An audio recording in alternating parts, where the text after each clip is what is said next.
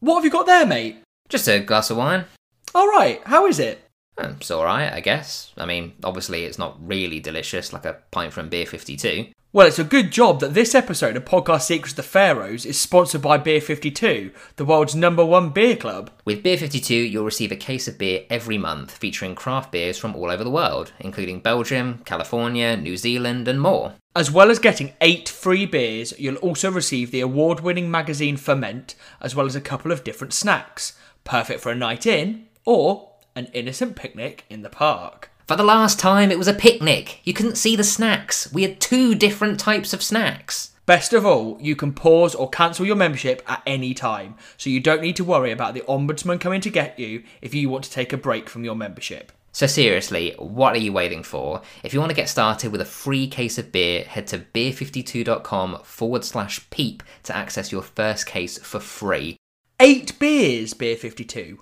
Eight? That's insane. All you need to do is pay the £5.95 for postage.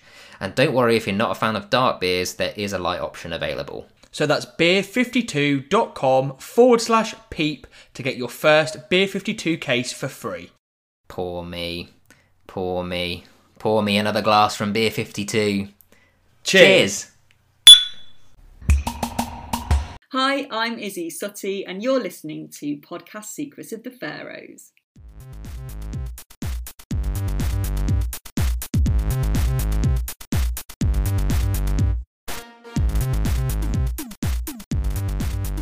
Hello and welcome to Podcast Secrets of the Pharaohs, a podcast all about discussing and reviewing the British sitcom Peep Show. My name's Tom Harrison and I'm joined as always by Rob Graham.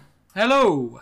So we have uh, we've taken a bit of a break, haven't we? Um, since the the end of series eight. If you are one of our patrons, you will have been listening to uh, some of the patron exclusive little specials that we've been doing in the meantime, which has been a lot of fun.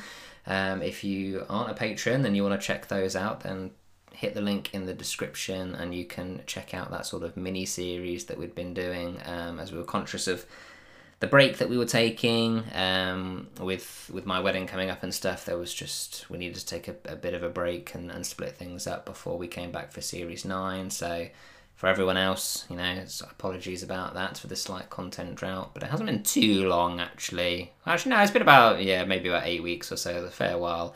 Um, so appreciate your patience. We will be back for series 9 probably in about september um, but if you're interested in those other little extra episodes, then do check out the Patreon. But for our first episode back on the podcast proper, we have a special guest, don't we, Rob? We do. Now, this one's been a long time in the making, but we are delighted to uh, introduce the, the episode that's coming up in a second, which is with the fantastic Isy Suttie, who, of course, played Dobby in in Peep Show amongst many other sort of acting credits that she has. Obviously, we're interested in her in her stellar Peep Show career, but this one has been a real long time. Like we talked back about when we organised the David Mitchell um, interview, and for those of you who are listening to this episode because you've seen Isy share it on on social media and you aren't aware of us as a podcast, then please go back and check our old episodes. We've got interviews with David Mitchell, Robert Webb, Paterson Joseph, uh, Sam Bain. Um, after this, you'll hear one from Angus Wright and um, Catherine Shepherd, who play Angus and April in, in the show as well. But yeah, we we lined this one up with with Isy. The initial sort of chat that I had with Isy on Twitter was done at the same time I organised the one with David. So April May 2020. Um, and it just it took us the best part of a year with Isy to sort of make our calendars work and, and line stuff up. And even when they lined up, it still took us about three rearrangings from from both sides before it ended up happening. So yeah, I'm I'm buzzing for this one. I think this sort of I love all the episodes we we've done, but I think in terms of uh, the importance of the character of who we're talking to, I think this one ranks up there with obviously the Mark and Jeremy, the, the David and Robert episodes, but and the Paterson one as well. I think in terms of their impact on the show, I think this this is a massive one. Yeah, absolutely. And also just key because, you know, Isy Suttie is our first sort of big like guest of like the female uh, members of the cast. Like Dobby's a huge like character, um, like a love interest for for Mark and Jez by the end as well. Um, so it's fascinating to kind of get that perspective. Obviously, we we've spoken. Rob um, mentioned earlier that we've got uh, to speak to Catherine Shepherd, who played April as well. So we've kind of done a, a one-two here of love interests. Um, obviously, as much as we'd love to get um, uh, had Olivia on, who's the first of Mark's in uh, love interests. Um, perhaps that, that Oscar um, ship has sailed, um, but we've managed to, in quick succession, get the other two of Mark's love interests. Um, so very, very exciting. Um, and yeah, just fascinating. Like you say, we spoke to David, spoke to Rob, spoke to Paterson. Um, you know, the three three of the big male leads. Um, so just refreshing to to talk to Isy um, of a yeah from a female perspective. Yeah, absolutely. And I forgot to mention, of course, that we did also speak to, to Sophie Winkleman, who played Big Suze. So we have had another female, a major female character from the show. Um, yes, that we've interviewed, who I forgot to mention. But yeah, I honestly. I had I had really high expectations for this interview with Isy, but honestly, it was one of the best hours of sort of podcasting that I've that I've had. Like it was it was so funny. Like she had such a fantastic insight into the character of Dobby, and Dobby's one of those characters I think, and we'll let Isy sort of take the lead and discuss this. But she's one of those characters who always sort of conjures up a lot of uh, conversations around the sort of character that she is amongst Peep Show fans. So it was really, really great to actually talk to the person who played her and get that and get that insight. So I don't think I want to do too much sort of preamble before before we we add Isy's uh, sort of interview onto this episode. Um, but yeah, I just wanted to say once again a, a massive shout out to Isy. Uh, please, please, please. She brings it up in the interview, but please, please, please. Um, her book, um, which is called Jane is Trying, has uh, has been released by the time you're listening to this episode. So please go and check that out in in all good bookstores. Um, and yeah, make sure you uh, let Isy know what you think of it because it's it's bound to be an absolute classic. Yeah, absolutely. Yeah, go and check out Isy's stuff. We'll um, yeah, we'll perhaps because the the timing of this episode, we can leave a, a link in the description to go and check out uh, her book. So yeah, do check that out and uh, and follow Isy on social to find out more about it. Um, but yeah, without you know much further ado, um, let's get Isy on the call and roll into the interview. Well, thank you for joining us, Isy. It's it's always a massive pleasure to talk to members of the cast and crew, and we, we feel really sort of lucky to, to speak to you as such a huge part of the second half of Peep Show. Um, a lot of our listeners won't be aware, but we actually first spoke to Isy about coming on the podcast in sort of the early stages of the original lockdown back in 2020. So this one has been quite a long time in the making. So uh, how are you, Isy? I'm okay. Yeah, I'm a bit short of sleep, but um, I, I can't complain. I'm fine. I've had the second jab. Um, Amazing news. I'm I'm gonna try and milk it. I think like like with the first job, I was in bed for two days and I watched Safe House, which was really good, which Paterson Joseph was in, who played Johnson in Peep Show, and he was excellent in it. And um, I really enjoyed just lying in bed and watching box sets. So I'm kind of hoping that I get a few side effects from the second jab. Perhaps not as bad as the first jab, but so I can watch the end of Mare of Easttown. Nice. Now, I, Yeah. I have to say that I ended up in bed after the first one, but my second one sort of felt a bit. I felt hungover, to be honest, on the second Yeah, one. I actually I do I feel a bit hungover. Yeah, that kind of almost warm feeling where Yeah. you're gonna get a kebab basically instead of a pizza. So from, I might get a kebab after this. You know, you never Nice. know. the ultimate cure. Cool. Okay. Well, yeah. Obviously, we're here to talk all things Dobby and your time in Peep Show. Um, so I guess just to kick things off, like obviously Dobby, very much principal character from sort of series five onwards as the kind of main love interest for Mark, right up until sort of the end of series eight. And I know you, you come back for the the start of series nine, but things have very much sort of crashed and burned by then. Um, so what was your experience of Peep Show before you joined it? Were you, you know, did you had you watched much of it? yeah, I had watched it. I hadn't watched like every single episode, but I really liked what I'd seen, and I thought it was a really interesting way of filming something, and like I yeah, I thought it was really cool, and it felt very innovative to be in the characters' heads.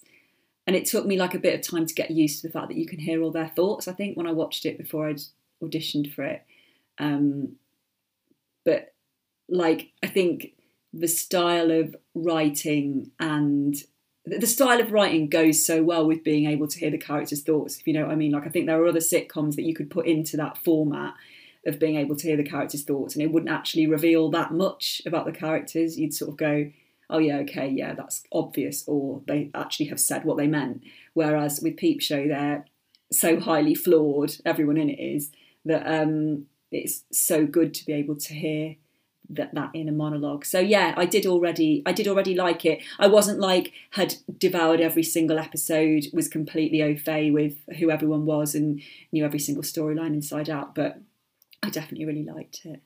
And I think we found a real mix of uh, the the cast who've been in it. Either some of them have sort of been real obsessed fans, like Cara Horgan, um, who played Aurora in one of the earlier series. She had said like she had watched all of it before she before she joined. And then uh, we were talking to Angus Wright a couple of weeks ago, and he was saying he was like, I hadn't really watched it, like it wasn't really my thing. And then I got approached by Sam and Jesse to be in it, and I sort of watched it to catch up. Yeah, um, yeah. So I think there is a real mixed bag. I'm really interested to know how was so when you joined the show, how was Dobby presented to you? She's sort of one of the most unique characters in the show, in a show full of really unique characters. So I'm sort of curious as to what brief you were given of Dobby at your audition. Well, there was no brief in the sense that I think they were waiting to see what people brought to it, and I was aware that um, like loads of people were auditioning for it, um, which is obviously often the case. But there was a definite feeling of like they're getting everyone in for this. Um, and it was it, like I read the script, and what I took from it was that she was a bit of a misfit and, a, you know, kind of very much her own person. But someone else might have taken something else from it, and there was no guidance given to me in terms of how to play it. I was just given the script and then um, kind of went in and put put my own spin on it, basically. Um, I guess, like we all do in auditions. But I did feel like a definite um, connection with the character in a way that I don't always. And I also felt really happy with both the first audition and the recall, which is not a feeling that I always get. I often walk out and think, oh, I wish I'd done it differently, or that didn't feel quite right. Or um, whereas with that one, I did feel completely satisfied that I'd given it, that I'd showed them exactly how I would do it if I was to get it, um, which was a really good feeling. Very cool. And did you, you know, when you joined, like Dobby is enters, I think, the episode one of series five, and then is right up until you know the, the start of series nine. So definitely one of the sort of longest serving characters. And I think I don't know off the top of my head if it you're in every episode, but it certainly feels like you're in the the majority of them. Did you know going into it that you know Dobby was going to be this you know major character? No, not at all. Um, just went from series to series basically. So um, I guess they didn't know either. Um, I um, they they may have had an idea that sorry, you can hear the kids in the background. Right. adds a bit of a a bit of um, ambience. Um, like maybe Sam and Jesse had an idea of, you know, certainly I think they probably wanted Mark to have met his match in some way but I think to an extent they're probably always seeing how a character how it kind of works on screen and how it works for the whole for everyone's character arcs. And um, so no I didn't I don't think I ever knew with any series of Peep Show like oh I'll be back for the next series. It was kind of um, just do this one and then see what happens type thing. Okay. So you, you didn't really have an idea that whether you'd come back for a following series no, not that I remember. Oh. No. That's very surprising. Is it? Yeah, I think yeah. so. Yeah. Especially given that they were commissioned after series four, I think all series were commissioned two at a time. Yeah. So so Sam and Jesse presumably, if it wasn't fully fleshed, at least knew roughly what was going going forward. And I think obviously with series five, like the whole of series five is about Mark's sort of quest to try and find his one. and that's where Dobby comes in. So obviously, like they must have known someone out of that sort of mixture of people that he that he courts in series five is going to come through and be the one that is going to sort of carry forward. And obviously, that that that has to be Dobby. I think. But Like- I suppose they might have known that, but I might not have done, if that makes sense. So it's not necessarily that they were thinking she'll be in it for one series and we'll see how it goes. I guess they might have been thinking she'll probably be in the next series, or even she will definitely be. But I sometimes think as actors, you just kind of turn up and do the lines, and then your agent goes. And then also, they're filmed so far apart. Um, I can't really remember whether we did one series a year, but I'm sure there was a break of two years at, at some point, and then you've got people's availability. So it's weird because when you watch, when I watch a box set as well, I'm like, I sort of assume it was all filmed in like one summer or something, and then it's like, oh, actually, yeah, it was over like 10 years or whatever. So I definitely can't remember being told you're definitely going to be in it for this series and the next at any point. Um, and it may be that, yeah, maybe that that was known, but just that you're booked to do each series. Because if I wasn't available, like if, which does happen, you know, actors pull out of things right at the last minute sometimes. So it's like, yeah, I think perhaps there's always an element of if if everything's working and if they're free kind of thing. And I was just going to touch on that. Like, actually, when we spoke to Sam Bain, he said that uh, uh, Elizabeth Marmur, who obviously played Toni, was meant to come back for the following series, and she was unavailable. And Rachel Blanchard, who was obviously meant to play, who played Nancy, was unavailable. So both of those characters were meant to go forward past the series they were in. So obviously, they couldn't necessarily. You might have been thinking, I really hope they give me series six. I really hope they give me series seven. But they don't know that you're going to Yeah, not and then and also swept you off to. you don't know because jobs come in right at the last minute. But I would have always given Peep Show priority. It would have had to have been like a massive thing to make me think about. And then often you can make dates work, um, but it can get a bit icky. Um, I have filmed, I filmed Damned and Man Down at the same time. I think it was two six week shoots that crossed over by four weeks. And it was fine, but it was like a bit like, where am I? Can't remember which character I am. And so, like, it can be done, but certainly not if, like, one is in Romania in a feature film and the other one is, like, in Elstree. So, yeah, it's interesting to think. I think there are probably quite a, hor- a lot of horrible last minute meetings where actors are like, ah, I can't do this. I've had an offer from Judd Apatow. And yeah, And I feel it would have been quite a major rewrite to uh to take to take Dobby out. It's a bit slightly different taking Toni out, who is not such a major character, to Dobby, who is basically in every episode.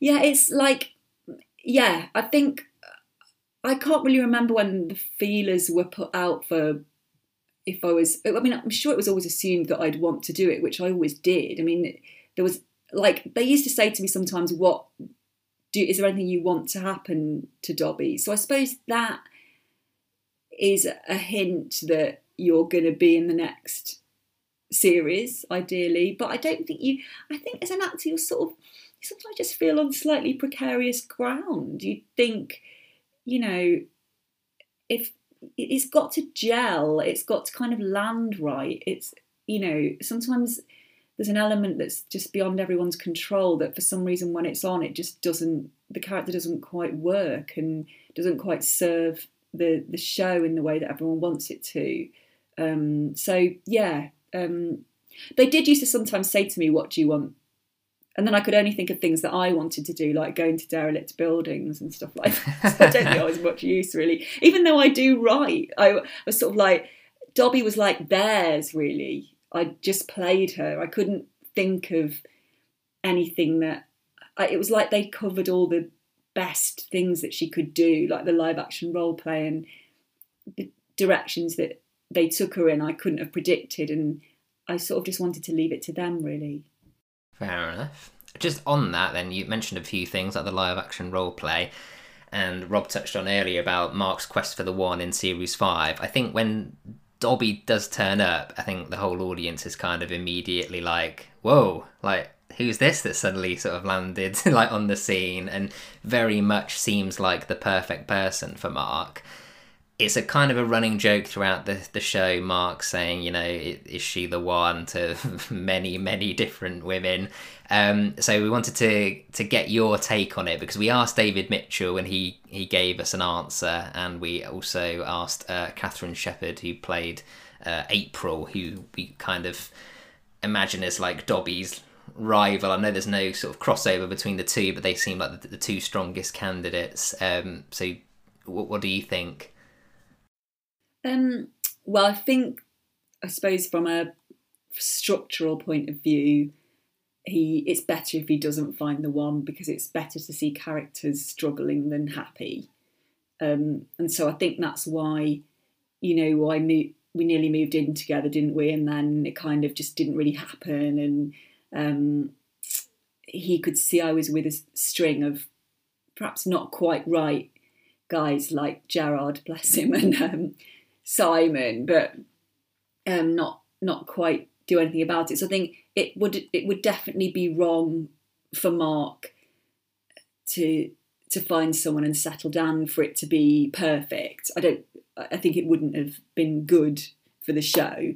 So uh, that's it from I think from the from the show's point of view. And then in terms of Mark and Dobby, I actually probably do think that she was as close to the one as he was going to get. Although I think I really like the character of April, and I love the way that Catherine Shepherd played her as well.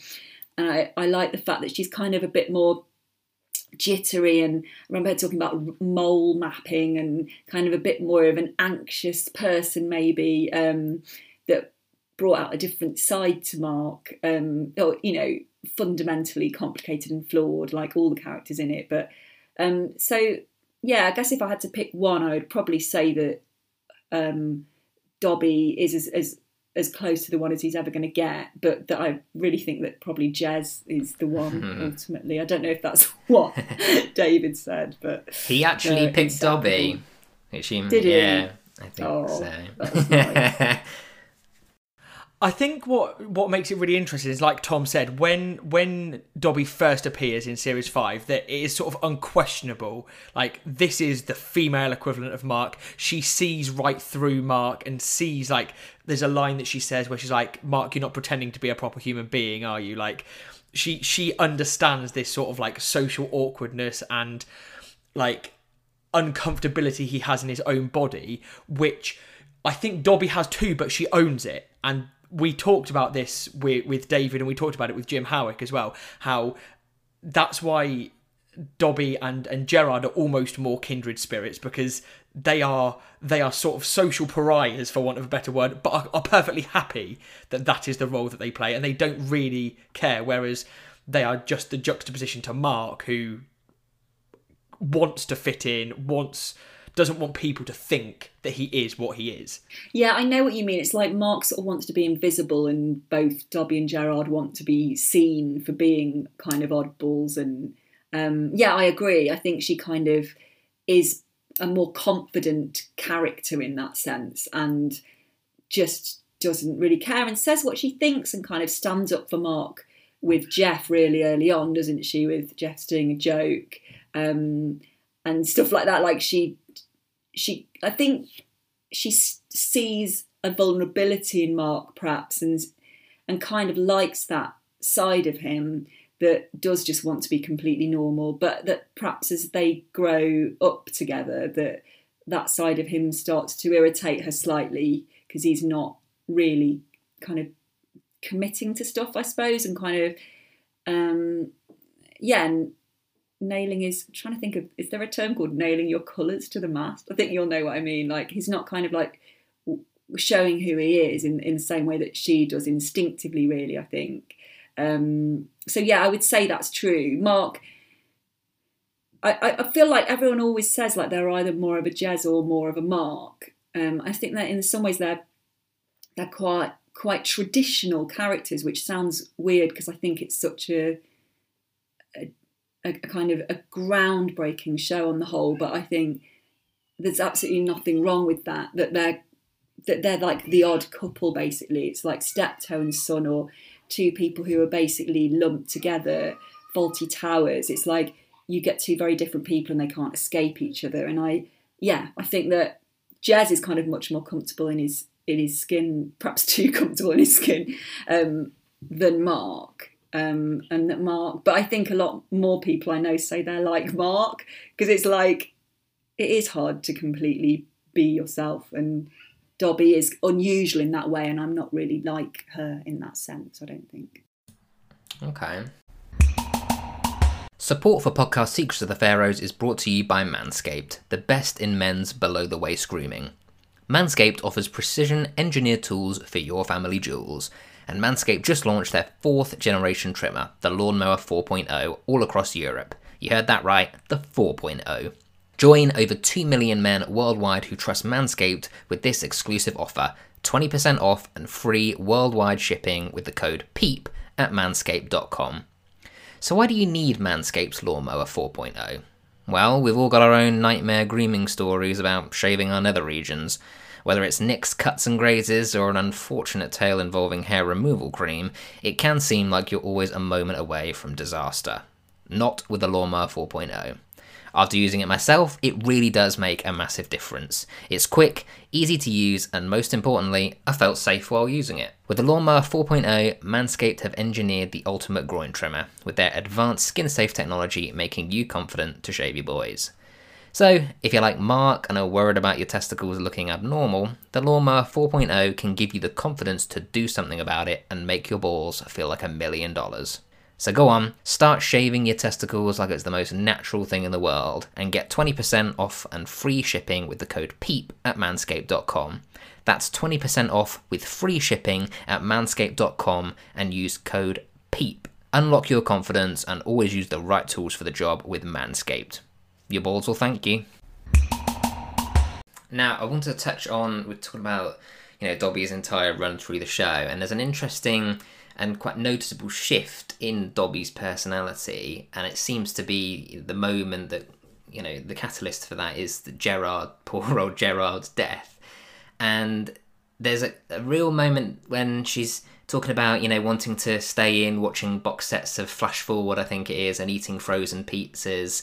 Um, and then you know after Gerard's death, she's very much wanting to going interrailing and wanting to get out and do more. Whereas before, Mark had been the one trying to encourage Dobby out, and they completely like flip roles in that sense, which I think is, you know, ultimately kind of what breaks that relationship down over the course of that eighth series. What what did you make of Dobby's transformation post Gerard, and did you have much like input into that? No, as I said, I didn't have any input whatsoever into Dobby's journey, I suppose. Um, I like they they yeah they did sometimes ask me if I had any ideas, and we'd sort of generally chat about it. Um, but no, it was very much like them writing it and me saying it. Um, what did I make of her change? Um,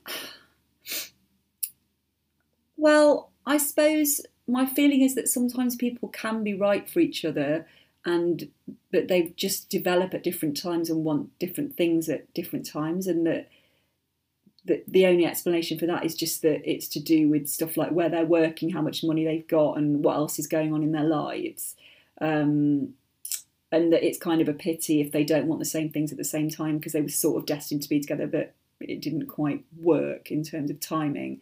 Um, I think also she was like it was a massive deal Gerard dying, and um, you know, I remember when we all found out and that found out that Jim wasn't going to be in it anymore, and it was really we were all sad, you know, including him, and it was a big deal. So I sometimes think that grief can kind of make you go, uh, like, make you behave in different ways, and either make you go, actually, I'm going to do all this stuff that I did want to do inside, but I was hesitant to do.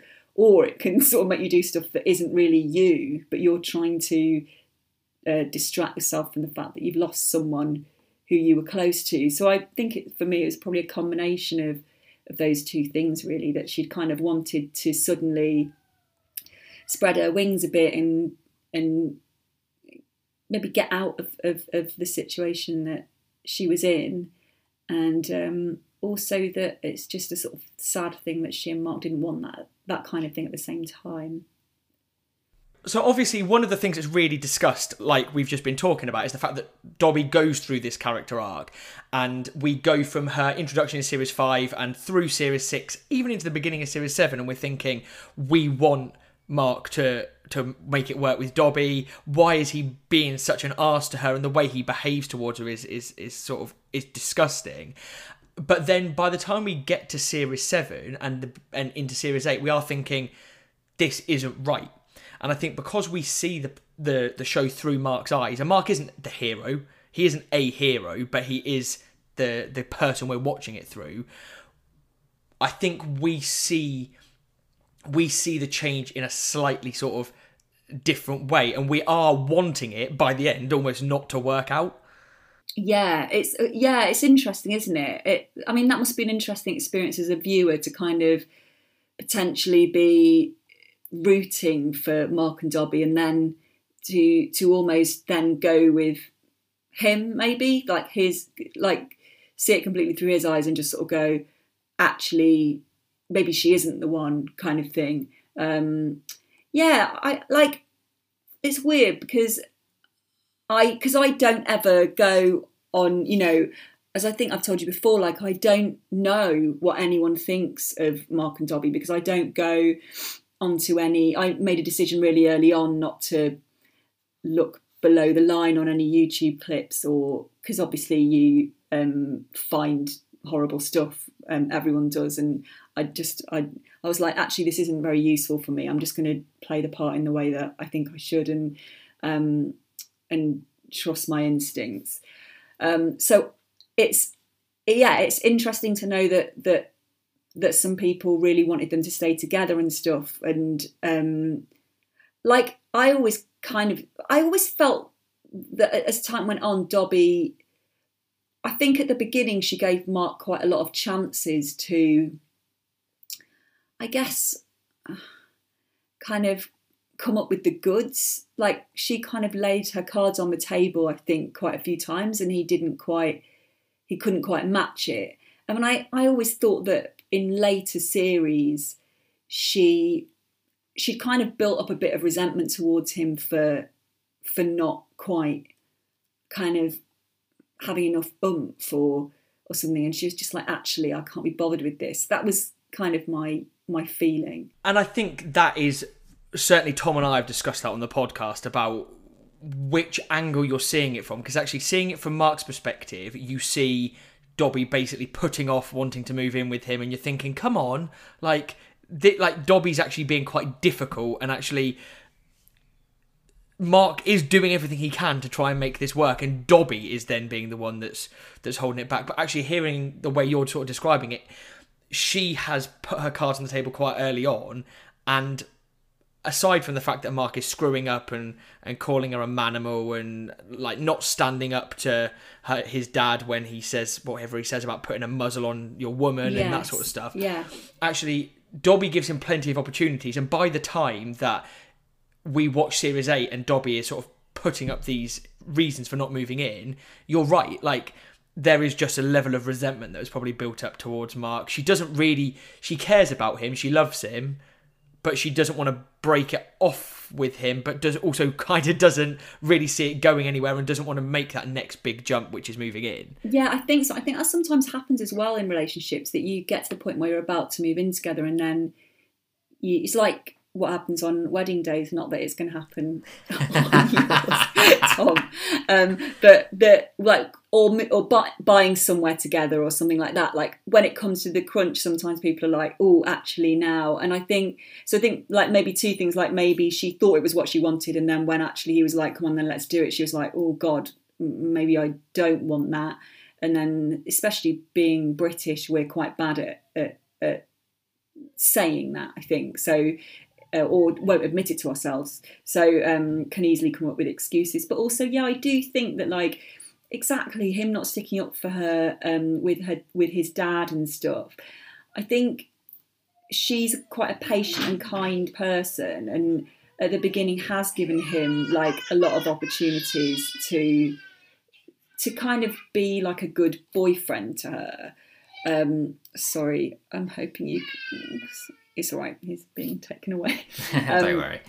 yeah um but she's she has given him a lot of opportunities to like be a good boyfriend to her um, and in some ways he is and i think they are kindred spirits and they kind of have like yeah kindred spirits is probably the right the right word i think they share um, a similar sense of humor and similar interests culturally and everything but yeah that maybe when it comes to moving in she just isn't sure suddenly that because it's such a big deal to move in with someone, isn't it? It's like, um, so yeah, I just wonder if she she's stalling. She wants to either test him a bit more or kind of give herself a bit more time to think. It certainly feels that way. And then when the, yeah. the New York opportunity comes up, it kind of feels like she's been waiting for a sign either way. And then the New York thing arrives and she thinks, okay, let's go with that because Mark's not really offering a, an alternative as glamorous yeah. as New York. And I think Rob it's touched on it apple. earlier, yeah, about how yeah. Mark really treats her pretty appallingly. And we, we touched on the, the Christmas and the, the comment horrible comments that his dad makes, and Mark just doesn't stand up for Dobby. What what do you make of the way that that Mark treats her? And do you think like Dobby probably should have told him to kind of, you know, do one about a series earlier. Yeah, I think like I think she can see that he's scared and she just gives him I think as we said before it's like that resentment building up. So it's like her giving him perhaps too many cha- more chances than she thinks she should but I think she really does love him at, at some point. Um, and so that can warp what you do can't it? Um, but then having that resentment building up as well means there's a kind of toing and froing in her head between and i think she's quite a kind person. I think she's quite uh, like i think they did such a good job writing dobby because i think she's bold and sort of doesn't care what people think of her in some ways but then also is quite vulnerable and kind perhaps too kind for her own good as well.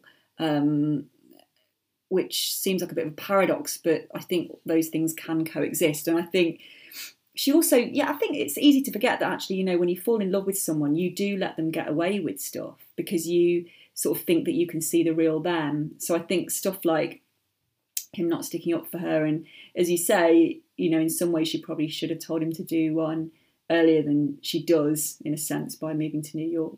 Um, and you know, when she comes back with Gregory, really, she kind of does reject him, doesn't she? Um, uh, like, yeah, I think probably it's just got to the point where I think often people do this in relationships. It's like you know really that you should end it, but you're really waiting for something else to do that.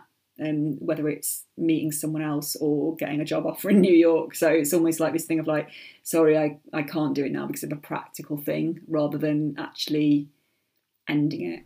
Hmm. But Mark's whole take on it is really then bizarre because even when I think it's before the New York thing comes up, he makes a, a, comment. He's like, "I knew she didn't love me. Now all, all I need to get her to do is admit it." And I'm like, "That's not what you should be going into this. Like, he's yeah. not the one who wants to."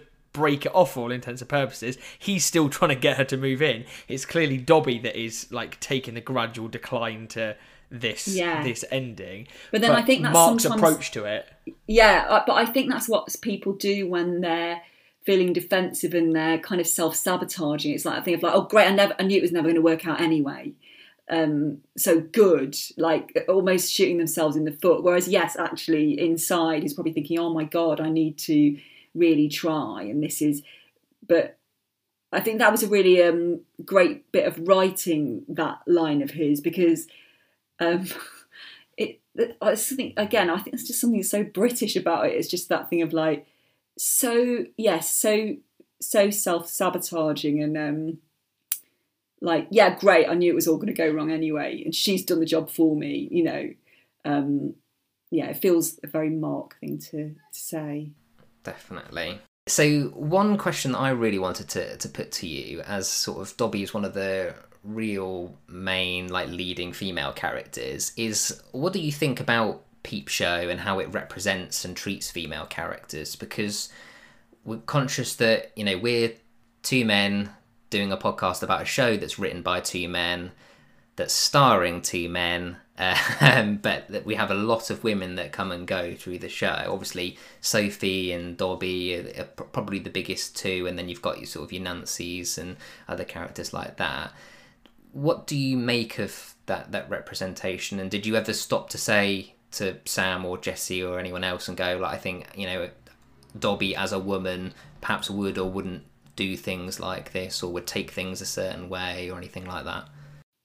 Um, no, I never that never crossed my mind. I just always thought that the writing, I just always thought the writing was so good and that the characters were so fleshed out and surprising. And I just hadn't ever read anything like it before, really. Um, so no, I didn't ever. I mean, like, like everyone is really messed up and really flawed in it. And actually, I found it quite refreshing that I think sometimes male writers are a bit scared to write female characters who are who are truly flawed. Um, and um, I'm sort of quite used to reading scripts where like a woman will appear as like a girlfriend or a wife and will be, I suppose, the more of a straight person to the to the man's tomfoolery, and will definitely have like less flaws. Will be kind of rolling their eyes perhaps, and might have something that seems like. Um, like they might like things tidy or they might be obsessed with something or but actually that's just quite a superficial thing. Whereas um, the women in this are like all so different from each other and all like yeah so technical and so are all the men. And i just feel like everyone got the same treatment and that, and that, that was brilliant. Um, the only thing i ever the art department the very first time dobby appeared in a pub gave me a glass of wine and I said that she would drink pints. And I think sometimes she did drink wine and sometimes she drank pints, but that wasn't them saying the lady will have a wine. That was probably them going, we'll pour a glass of wine and not quite, you know. And you can say that. Um, I like that as an actor, you can sort of go, actually, they drink a whiskey or they drink this and that, but you've got to sort of get to know the character a bit. But I felt that Dobby would maybe have a glass of wine sometimes, but would definitely have pints um, some of the other time. Yeah, I, I think it's one of the key things about Dobby is that she doesn't fit the conventional, yeah, like you say, girlfriend or wife in a sitcom. Dobby's very much. I mean, we talked about her similarities to Mark, but she also shares quite a few with Jez as well. Um, so she's very refreshing, definitely. Yeah, but I mean, you can't imagine Big Suze or like who Toni or Nancy, like which woman from Peep Show can you imagine in a sitcom like 2.4 Children or something? It'd just be amazing to do a mashup of like the most traditional mainstream sitcom you can imagine and the female characters from Peep Show because I think it would show um, how just how great Sam and Jesse's writing is really and how rare it is, unfortunately, to see female characters that are so three dimensional mm. and so flawed, which is crucial in comedy. Yeah. So what the, one thing I want to touch on then at the back of that is that there's this I don't know quite what stage it's at yet, but I think it, it is going ahead of this sort of American reboot of Peep Show, but with two female leads. Yeah. What what do you make of that, and how do you think that that could to see work? it? Like, yeah, I think it's interesting with American remakes, isn't it? Like they're remaking this country, which I really love, or they've done it now. I, I, I, haven't seen it. I don't know if you guys have seen no, it. Like, I didn't know about that. Um, well, it's like I watched the trailer for it and I was like, this feels so different from the original, this country. And like with The Office, I did really like the British Office. I wasn't absolutely obsessed with it like some people are.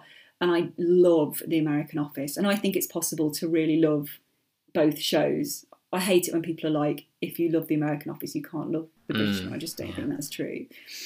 Um, but I'm interested to see it. I know they tried to make. Um, I think they've tried twice to make Peep Show with with guys in the main roles, and it hasn't worked out. Um, and at one point, they were going to try and do a female Peep Show over here with me as Dobby and a female flatmate, and we did a bit of development work, and I did chemistry reads with lots of different actresses, and then they just decided not not to go forward with it. I don't know why. So um, I don't know. I'd really be interested to see it. I mean, I think it's worth a go, but I think people, it, when that chemistry works so well, and I guess what I mean is the combination of Sam and Jesse's writing and David and Rob playing those parts, it looks so effortless.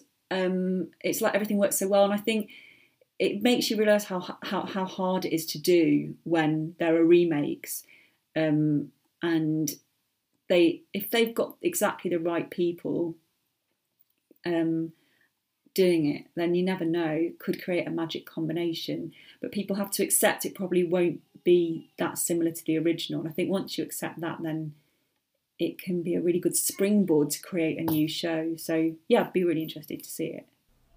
And I think it's interesting depending on what angle they they take because like you said about the US office and the and the British office we we have to just appreciate that like American and British comedy is just is fundamentally is fundamentally different. Like that we don't laugh at the same things that Americans laugh at. It's just yeah.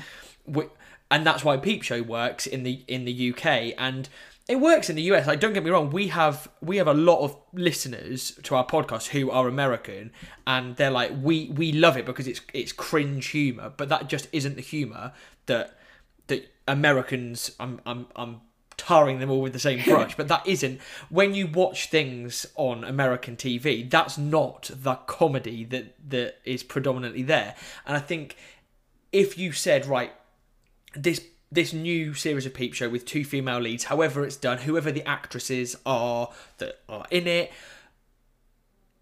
if it's going to be exactly, if it's going to be scripted in the same way that Sam and Jesse's show is scripted, then I don't think it would work in America. They did it with the Inbetweeners. They literally rewrote Did the they? characters. Yeah. Uh, But they didn't rewrite the script. The script was the same. They were basically the same characters playing exactly the same scenarios and it just it was honestly like I've watched some bad comedies, but that is that is up there. It's just it just what it just wasn't it just wasn't funny, and I And think also, one of the those is- four, those four are so good together. Like, I, Mm. it's so hard to imagine any other combination of people doing it. But yeah, No, no. And I think one of the things they've also one thing Sam's done is he's he's writing it, but he's working alongside um what's her name, Karey Dornetto, who wrote Oh, Arrested Development. yes, so yes. obviously he's not he's not trying to write two female leads sort Yeah. of on his own. Obviously he has a team anyway, but like he's he's got he's got that sort of that female perspective. If they're trying to lead with two female characters, Yeah. which I think is is is a is a good probably a good way to go with it. But the last we heard of that was sort of May 2019. Like it's gone very very quiet. We did an episode of our podcast about it, thinking, oh, it's going to be coming soon. Like it's in the works, and then obviously COVID's happened. Yeah, and I'm sure that's really Whatever It's slowed like kibosh on so many things, hasn't it? Mm. It's um, yeah. But if Sam's working on it, then I'm sure it'll like it'll move as far as it can. You know, like it's gonna get it's gonna have the best shot it possibly can. Yeah, and I just I just hope that people don't go into it with the Yeah. impression that this is going to be a The- female. a It's going to be it's going yeah. to be Martha and I can't. I'm trying to think of a female equivalent. Of, yeah. yeah. Michaela and I'm- no, yeah, Mar. Oh yeah, there's no female version. Yeah, Martha and Roberta. It'd have to be. No, that's his real But- name, Jez Yeah. Jeremiah. Yeah. Anyway, that's the man's name. Yeah, but like if people go in with that, like the the one episode I've seen of the remake of Peep Show they did in America had um, Johnny Galecki from The Big Bang Theory playing Mark, and there was just something like he was playing Mark in the same way that David plays Mark, and I was like, this just doesn't work. It just Yeah, I know. It's it's like with the American Office. I'm sh- I've listened to a few podcasts about it and stuff because it, probably is. Well, it is one of my favourite shows. It's possibly my favourite show of all time. And um, I'm pretty sure I might be wrong about this, but I don't think Steve Carell watched. Like, I think he might have started to watch the English Office and then the British Office, and then gone. Actually, I don't want to be influenced by this because I think you have to really own it. Like I, I, if I was in a remake of something, I wouldn't want to watch the original because you need to feel like you're, you just need to not be thinking about anything except the scene and what your character's doing and what they want. If you're thinking, you don't want to be thinking, am I doing it too similarly to the original actor? And you also don't want to be thinking, I need to do it really differently from them. I think Um, the the thing with the American Office is that that first episode is essentially word for word the same as the English or British one, sorry, and it. I, I am a big fan of the American Office, but I almost can't watch that first episode of the American remake because it's just doesn't work. But, but as soon as you know their writers took it and ran with it themselves, Yeah. the quality just skyrocketed, and it's yeah, it's yeah, one of my they sort of favorite set sitcoms. free essentially. Didn't Yeah, they? exactly. They got yeah. So I yeah. think if they're going to do this reboot, I think it fundamentally has to. I mean, you keep the core pillars of you know the the point of view and the internal monologue. I think those you kind of you have to keep them. It's what makes it peep show. But I think from there you kind of go and you know get creative with it. I yeah, think that'll that's what I mean about it being a springboard. I think Mm. it's got you. I think if you go into it with an open mind, as one of the creative team and as a viewer, it can be it can go in directions that you didn't know and be really exciting. But I think probably the key thing is getting the dynamic correct between the two leads, and that's Yeah, that's the trickiest thing.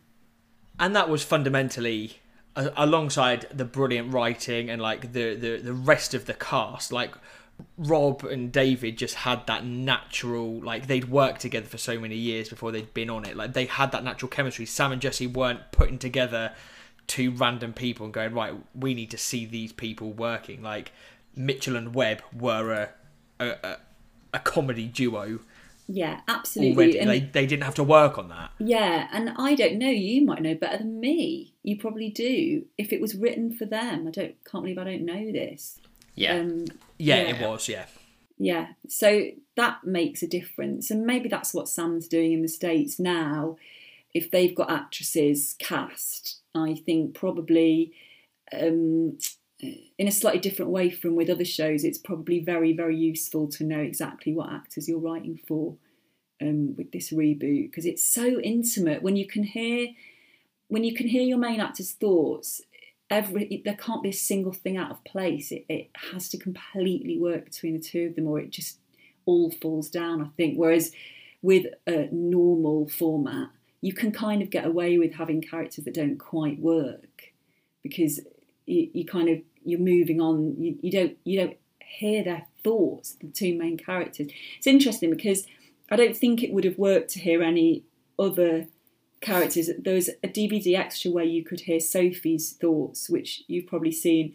And um, I think Collie is one of the best actresses in the world, and it's nothing to do with her. But I think the format just doesn't work quite as well with any other character. They could have picked um, Dobby, they could have picked Big Suze Johnson. I mean, and you'd think, oh, it might be really interesting to hear someone like Johnson's in a monologue. What would he be thinking? Actually, it, it isn't because you you it it has to just be Jez and Mark. I think I don't think it works with anyone else. Um, and it's interesting that it, it, I think it's just because what they say is so odds with what they're thinking a lot of the time, mm-hmm. and it's just so exciting to hear.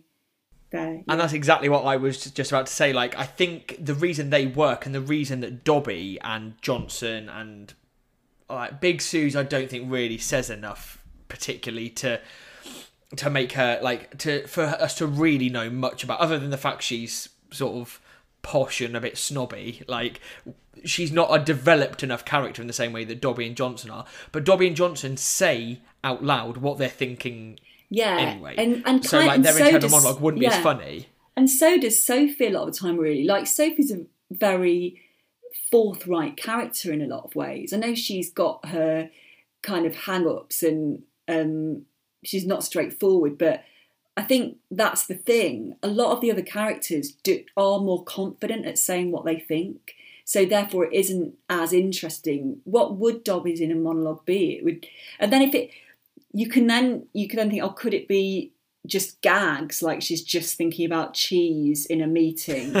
But it's like that would work for a sketch. That would work for a dvd extra but it couldn't hold up after um, a few minutes. It would just be like yeah we get it. She's you know it, the inner monologue has to reveal stuff the audience doesn't know um, and it has and I think that's what worked well with forward. Sophie's. yeah like for that one episode, and the episode they did it for was when she was building up to telling Mark. that Yeah, she that's right. That's right. Yeah. So why did I think it was a DVD extra? God, you know. No, it is a DVD so- extra. Oh, is it? Okay. It is. Yeah. It is. So they they did it for the episode where they sort of end up sort of getting back together and sleeping together at the party, and then she goes and tells him that she's and he's like, "Please don't be pregnant. Please don't be pregnant," and she's Yes. going in and telling him um, just as he's about to fire her. So in that episode.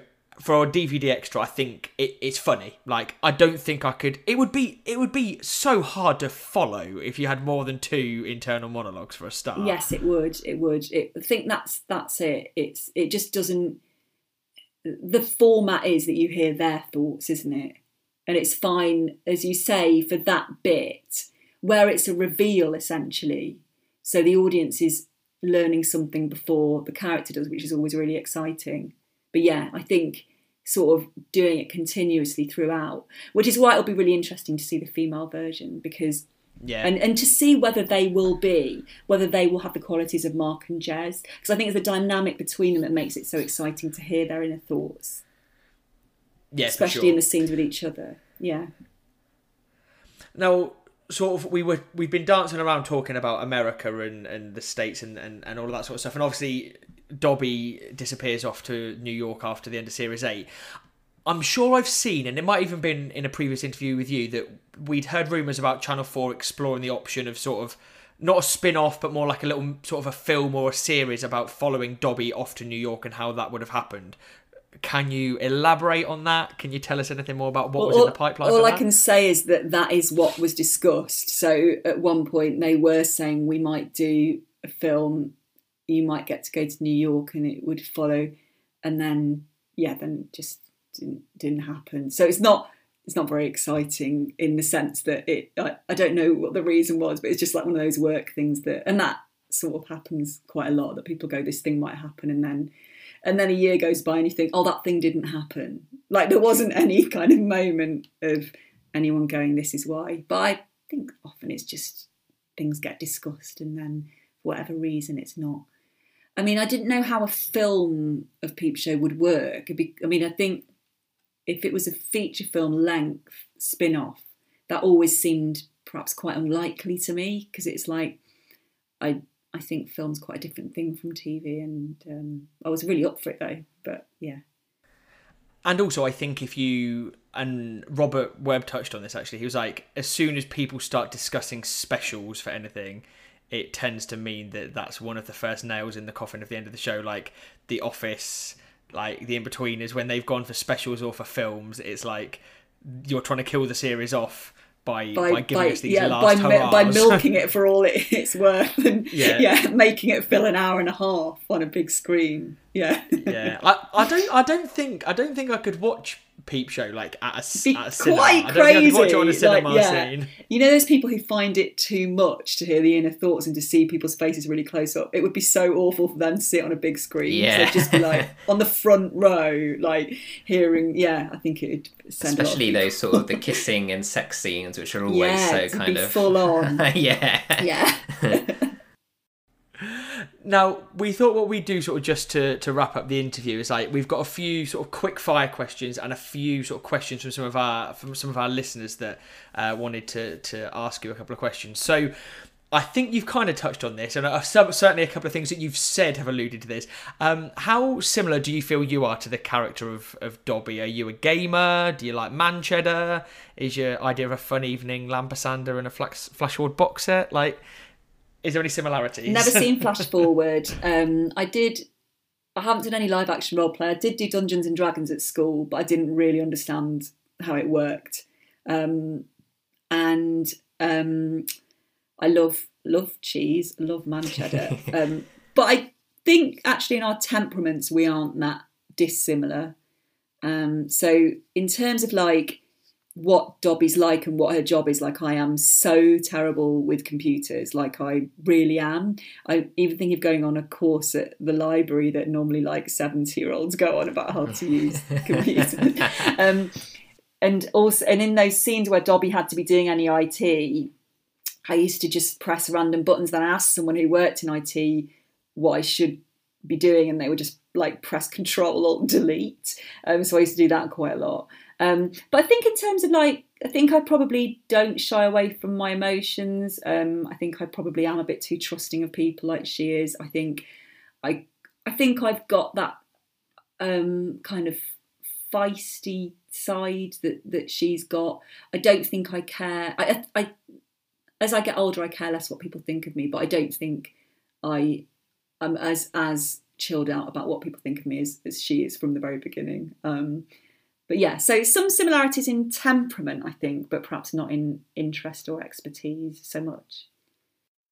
Okay, cool. Uh, so we've got a question from Steve Morano, one of our listeners, uh, and he wants to know about um, whether Peep Show is the thing that you're most recognised for, and if so, uh, what sort of interactions do you have with Peep Show fans? Is there anything in particular that kind of stands out? We always like to ask our guests this question.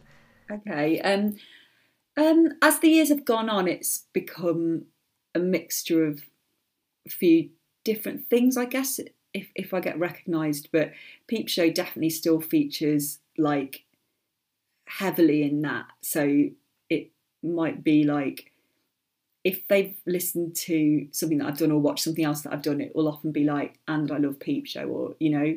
So I think um, there are still some really big fans of the show out there, and I also forget that it isn't like 1984 and things are just available in box sets. So uh, so students who are 18 can watch it now and feel like David, Robin, Collie, and I, and everyone is sort of like the age we are in the early series, and then like we're all in our forties. Um, so yeah, what do people? Well, no, I suppose I think when I was younger, and I think this is also to do with having kids and not going out as much. If I was in pubs and stuff, people used to sometimes shout like Dobby, and a few times they've got me to reenact Jeff the Jeff's doing a joke song. But generally, um, I people don't ask me to like do do songs and dances as much these days. And I think it's because I'm just not out drinking in East London as much as I used to be, unfortunately.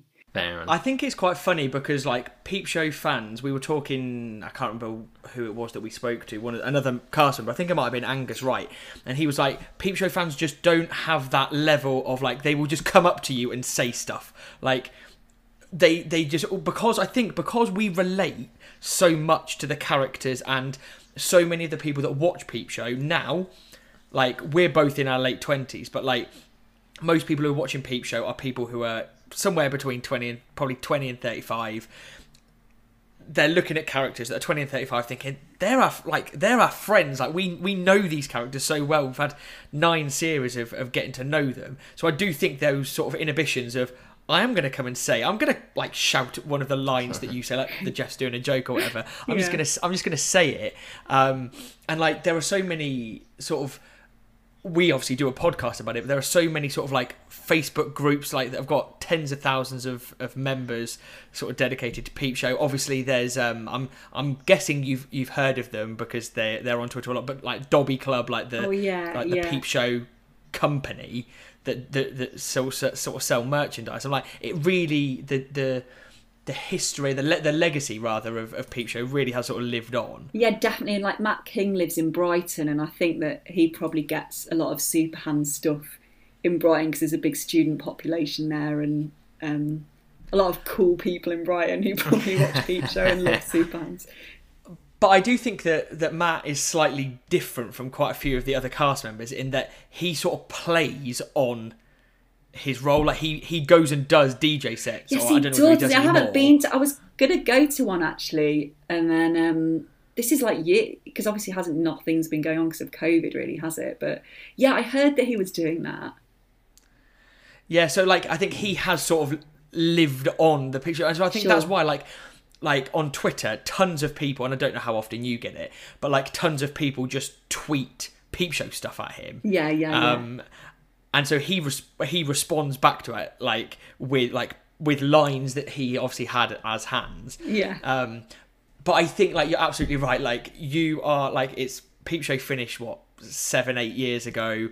Um, it's twenty years since it started, or nearly twenty years since it started. Like the people that you were when you were filming it are so different to what It you are now. like yet- none of us. I think Rob maybe had had I don't know. I don't know how old Rob's kids are actually. Certainly, David and I hadn't when I joined. Um, then I had when my daughter was a baby was when I did the last series, and now I've had another kid, and that's so weird. When I think, yeah, my life's completely changed from when I joined, and I was thirty, I think. Um, first series was two thousand and eight, so yeah, it's very weird. And just off the back of that, then, this is another one we sort of tend to ask um, guests is where is the strangest place you've been recognised as Dobby? Because we, we had Paul Clayton, who plays Sophie's dad, he was recognised in a restaurant in Cape Verde. Uh, while our last guest, we had um, both Catherine and Angus from Series 9. And Angus said that he was spotted after having just come off the stage in a Shakespeare role at the West End, and someone just shouted Angus at him. Brilliant. Um, oh, I wish I could think of a really um, like at the top of uh, a mountain in I don't know um, far flung country. Um, the only place that's springing to mind it's so unexotic is in a Nando's on the Elephant and Castle roundabout. um, and I feel really bad about this, but I was really, really drunk. Um, it was about two in the morning, and I used to live in in Elephant just off the roundabout, which, if anyone doesn't know, um, is a place in South London which used to have an elephant and a castle and a shopping centre that's sadly been knocked down now. But um, uh, it's yeah, I was basically on a roundabout in a Nando's, very, very drunk with my best friend from home, and then this guy came up and was like, "Are you Dobby?" And I could, I was so drunk, and I was like, "Yeah," and he went, "Oh my god," and I went, "Oh my god," um, and I would never ever like I I feel like when people come up to me, I remember going up to people like when I was younger and feeling so nervous, and you really remember what they're like, um, and I feel a definite responsibility when people come uh, up to me. Um, and that's the only time I think in my life that I haven't been like, "Hi, nice to meet you. Do you want a selfie?" And I instead I was just like, "Oh my god!" And I still feel really bad about it because my my best mate Caroline was like, "Is he?" Like, and I was like, "I'm really sorry. I'm really sorry. I didn't mean to." so yeah, that's um. So yeah, if you're listening, I'm I'm very sorry for mocking you um, in Matt Nando's, and um, you were probably just a nice boy from London School of Fashion. Um, is there anywhere more exotic? No, I really. I mean, there's probably somewhere abroad, but it's not. I didn't really go to like France. Um, yeah. So well, that's a good no, story. I haven't had We'll any take any. that. Yeah, good. Yeah, you could do like what's the most maybe the most kind of un unexotic place to be recognised. Nando's on, on a roundabout. Yeah. In fairness, I think uh, Rob said to us that when, like, obviously he gets like various things. He said he tends to get more like Mitchell and Webb look stuff shoved at him than he does Peep Show. Yeah. But he did say he was like he he said that he was on his stag do actually going down like a boat on the Thames, and a, a group of people just went past him on on a boat going the other way and were like trying to get him to do like that eh, eh, noise as he was going. Oh. Yeah. Um, and he's just like, but I, but like he he said he used to live. I can't remember where he said. I think he said he lived in Kilburn in in London, and he was like, I didn't have any blinds on my window so like people just used me to literally walk past and just see me who by that time was reasonably famous just like looking looking into my flat um so yeah i can't i can't i can't imagine it um well, yeah, I mean, we're, we're conscious we've sort of taken up quite a lot of your time this evening. So, um, just before we finish, we just wanted to see if there was anything that is sort of going on with you at the moment. If you've got any projects in the pipeline that you can share. Obviously, COVID is knocking everything back, especially in sort of in your industry. It but is. It's like um, I am filming something at the moment, but I can't really say anything about it, which isn't um,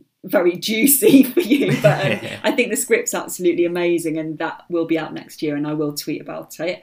Um, that yes, um, my Twitter is at Isy Suttie, and the main thing I've got is a book coming out on July the twenty second. I don't know when this is going to go out. Um, Probably around will that probably time. before that. cool. Yeah. Brilliant. Yeah. Um, so yeah, I've got a book out on July the twenty second called Jane is Trying, and it's about a woman called Jane whose life kind of falls apart. She works for an ad agency in London and is engaged, and her life seems quite sorted. She's quite a kind of anxious, controlling person, but she thinks she's all right. They're trying for a baby, um, and then suddenly everything kind of falls apart, and she discovers that her partner's cheating on her, and she moves back to her sleepy hometown, and it's kind of about her getting her life back together. So, yeah, that is out uh, July twenty second. Okay, perfect. Well, everyone listening, do go and pick that up and follow Isy as well for updates on this mystery filming project when it gets announced. We look forward to that. Um, but yeah, just want to say like thank you very much for taking time. We did run a little bit over, so apologies about that. But um, it's been wonderful to talk all things Peep Show and Dobby with you. Oh, thanks. I really enjoyed it. Cool. All right. Well, um, yeah, we'll, we'll let you know um, when this is going to go out. But I would say around yeah maybe like mid July is probably a good shout Oh, to be honest. So um, we can yeah. Yeah. we can try and time it um, nicely and stuff like that. So yeah, that'd be great. Brilliant. Oh, good. Cool. Yeah, that's great. Thanks. It's been really fun. Amazing. Thank Amazing. you very much. Thank you very much. Brilliant. No Well, worries. Perfect. We'll leave you to uh, to get back to your evening then. But thank you very much. We really appreciate it. It's been a lot of fun. Oh, no worries. Good luck with the wedding and everything. I hope you get to invite everyone. Yeah. Thank you very much. Appreciate that. All right. Well, Brilliant. all the best. Take care. Right, take, take, care. care. Bye. Bye. Bye.